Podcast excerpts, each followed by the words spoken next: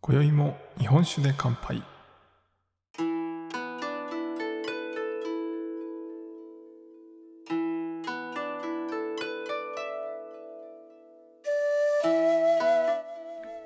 新年明けましておめでとうございます。今年もよろしくお願いします。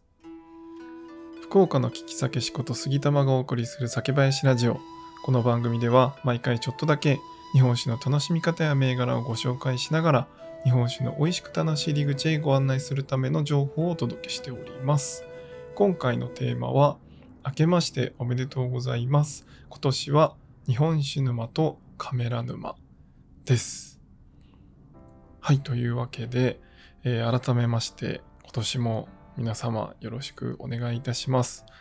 まあとはいえですねえーまあもうすぐ1週間経つというところで、まあ、このね、酒林ラジオの放送としては、えー新年一発目ということで、今回お送りしていきたいなと思います。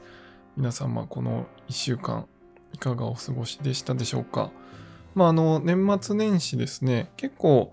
今年は動い、動かれたというか、あの、ご実家にね、帰られた方も多かったのかなと思いますが、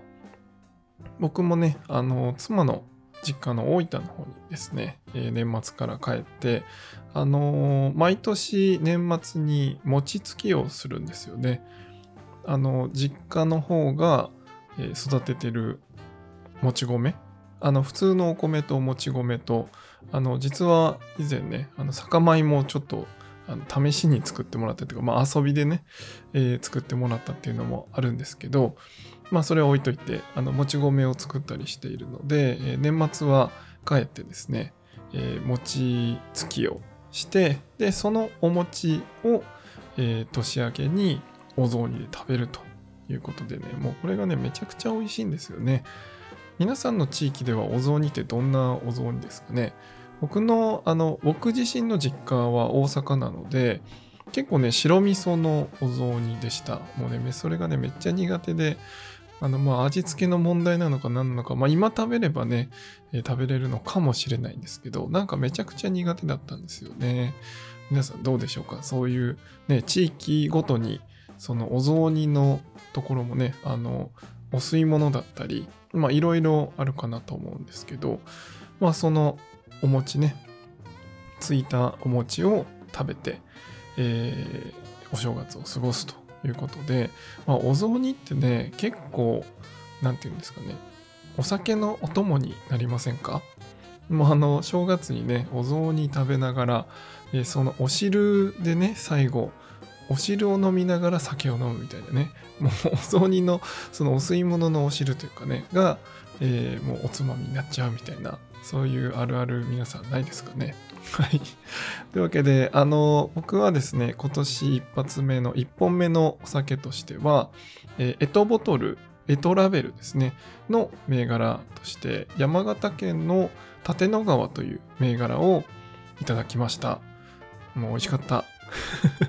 立野川はね、えー純米大吟醸を、えー全量純米大吟醸の蔵として、えー有名ということで、あの何回か前のこのラジオでもね、お話ししたかなと思うんですけど、まあその、えーボトエトラベルですね。めっちゃ可愛いんですよね。えーっと、インスタの方で、あのー投稿しているので、もしよければインスタグラムの方をチェックしてみていただいて、あの、そのラベルがね、どんなものなのか見ていただければなと思うんですけど、まあ、各蔵ね、結構この干支のラベルのやつとか、この年末年始ですね、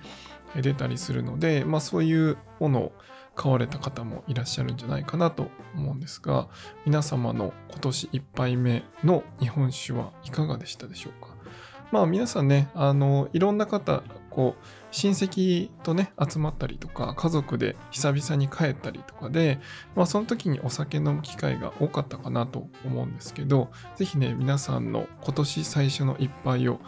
教えていただけると嬉しいなと思います。ちょっとね、概要欄にフォーム貼っておくので、もしよければ、えー、そちらから皆さんの飲んだ今年一番目の銘柄を教えていただけると嬉しいなと思います。でね、まあちょっとまだ準備できてないんですけど、今年はね、あの、皆さんに、えー、何かこうメッセージというか、えリクエスリクエストじゃないな、え、ー、と、私の方から質問をして、えそれになんかこうアンケートフォームみたいな感じで答えていただいて、で、えこの酒林ラジオで、え皆さんにこうお届けして、で、選ばれた人には、あのなんかステッカーをプレゼントするみたいな、なんかこうちょっとラジオっぽいことも今年はやりたいなと思ってるんですけど、まだそのステッカー自体がですね、できてないので、それができ次第、またそういうコーナーもね、作っていきたいなと思っております。まあ、まずはね、もしよければ、えその皆さんの一発目、今年一発目の、お酒、何かエピソードもね、含めて、お送りいただけると嬉しいなと思います。で、まあ今年ね、皆さんの目標とか、なんか今年やりたいことみたいなのを年末年始に立てた方も多いのかなと思うんですけど、まあ僕はね、今年、まあ今年というか去年からですけど、えー、今年は日本酒沼は、そのまま沼にはまりつつ、えー、今年は写真沼にもね、しっかりはまっていきたいなと思っております。まあ一部の方はね、あの、ツイッターとかいろんなところで僕が写真のことをね、つぶやいたりしてるので、えー、ご存知の方もいらっしゃるかなと思うんですが、去年の12月に初めてですね、まあ、写真教室の写真展にあの作品を出したりしてですね、あの知り合いの方に来ていただいたり、あのたくさんの方に来ていただいて本当にありがとうございました。で、まあ今年はね、えー、自分の例えばブック、まあ写真集みたいなやつですね、えー、そういうのを出したりとか、まあ、まあ個展まではいかないですけど、まあ写真のね、えー、そういう展示会の機会があったりとか、あとは、あの、なんていうんですか、競技会じゃないですけど、コンペティションみたいな、まあそういうのにいろいろ応募できるといいなと思っています。まあね、もともと始めた、写真を始めたね、きっかけ、もともと写真自体は好きだったんですけど、まあしっかり始めようと思ったのは、あの日本酒とかをね、とか、まああと酒蔵さんとか行った時にね、あのかっこよく写真をもっと撮りたいなと思思ったんですよね。まあなんか普通にこうラベルだけ撮るとかもでもいいんですけどなんかこうみんな一緒だなと思ってなんかそこをもう少しかっこよく写真を撮っていけたらなと思って始めたのが、まあ、写真教室に行き始めたというところだったんですけどまあ今ではねお酒の写真ももちろん撮るんですけど例えば街のスナップとかですね。先日はあの大分帰った時はちょっとあの山の風景とか、まあ、そういうのを撮ったりして楽しんでいますが、まあ、あのそういったところを通して写真のスキルを上げつつ、まあ、そのお酒ですね日本酒とかあとはまあイベントとかする時ももう全部自分で写真基本的に撮ってるんですけど、まあ、そういったところでこう綺麗に写真を撮ることで皆さんにこう興味を持ってもらうというかえー、そういった写真がなんか撮っていけるといいなと思っています。なんで、えー、聞き酒師兼写真家として、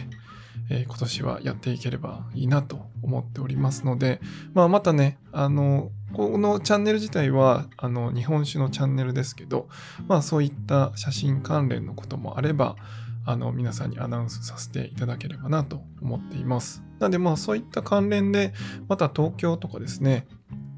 行く機会がありそうな予感がしています。今年ですね。なので、えー、そのあたりで、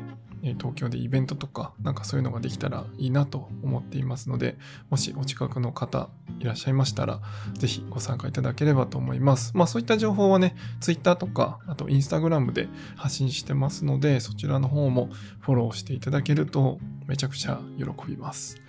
はい。ということで、まあ、日本酒沼とカメラ沼にはまっていくということで、まあ今年ね、やっぱなんかいろんなことをこう、また挑戦していきたいなと思っています。で、まずはですね、えー、今年入ってすぐにですね、もう0時20何分だったと思うんですけど、えー、達成したんですが、えー、サカラバですね、お酒のコミュニティサカラバが1000人を突破しました。はい、ということで、えー、その1000人達成記念のイベントを、まあ、近々、えー、オンラインも含めて、えー、企画していきたいなと思っています。なんで、まあ、まずはね、えそこの、えイベント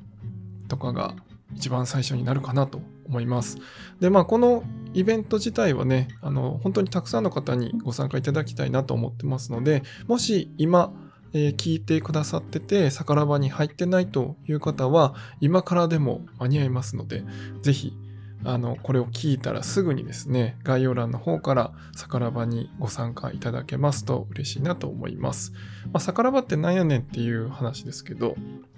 あの、まあ、ご存知の方もたくさんいらっしゃると思うんですが、改めてご説明すると、えー、ビール、ワイン、ウイスキー、日本酒のスペシャリスト、まあ、配信メインでね、えーと、配信をメインでやってる方々ですね。YouTube だったり、音声配信だったり、まあ、そういった、4人のメンバーで運営しているお酒のコミュニティになっております。まあね、本当にあの日々の美味しいお酒の情報だったり、おつまみの情報、あとはあの行った美味しかったお店とかね、えー、そういったものをみんなでこう交流しながら、えー、お話ししたり、まあ、あとはたまにですね、さからば限定のイベントとかもさせていただいてますので、ぜひそういったところも含めて、えー、楽しんでいただければなと思っております。なので、このさからばもね、どんどん人数を増やしつつ、まあ、1000人いったというところで、もうお酒好きだけが集まる1000人のコミュニティってものすごいパワーだと思ってます。なんで、えーと、そこをですね、何かしらもっともっと面白いコンテンツだったり、まあちょっとね、えー、今までこう僕らのまあ、無料で入っていただけるコミュニティなんで、そこは変わらずなんですけど、まあ、もう少しなんかお楽しみコンテンツをこう有料でこうメンバーになっていただいてとか、なんかそういうのもこうできたらなと思ってます。まあそういうことをすることで、えー、皆さんにね、もっともっと面白いことだったり、まあ例えば、えー、限定のグッズだったりですね、えー、その新しく、まあいろんな人を呼んできて、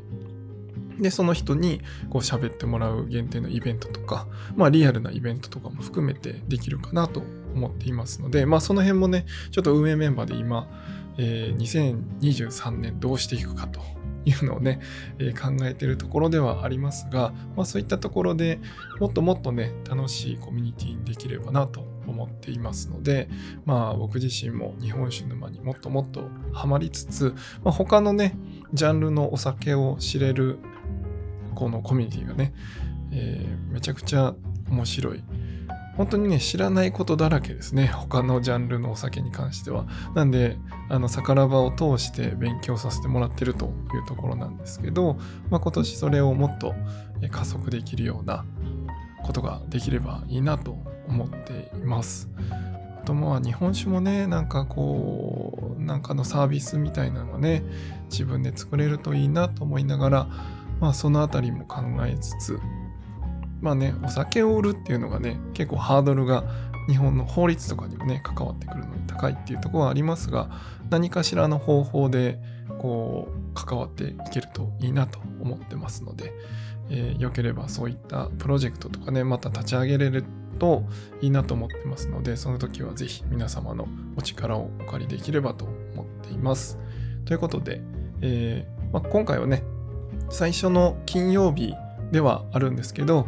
えー、まあ、新年一発目ということで、僕の一人喋りの回をお届けさせていただきました。ということで、えー、来週はですね、はっぱこさんの根掘り葉掘り日本酒トークを今年一発目お届けできると思いますので、えー、ぜひお楽しみにお待ちください。というわけで、今回は以上にしたいと思います。酒ピース酒のご縁で人がつながり、平和な日常に楽しみを。お相手は酒林ラジオパーソナリティ杉玉がお送りしました。また次回の配信でお会いしましょう。良い夜をお過ごしください。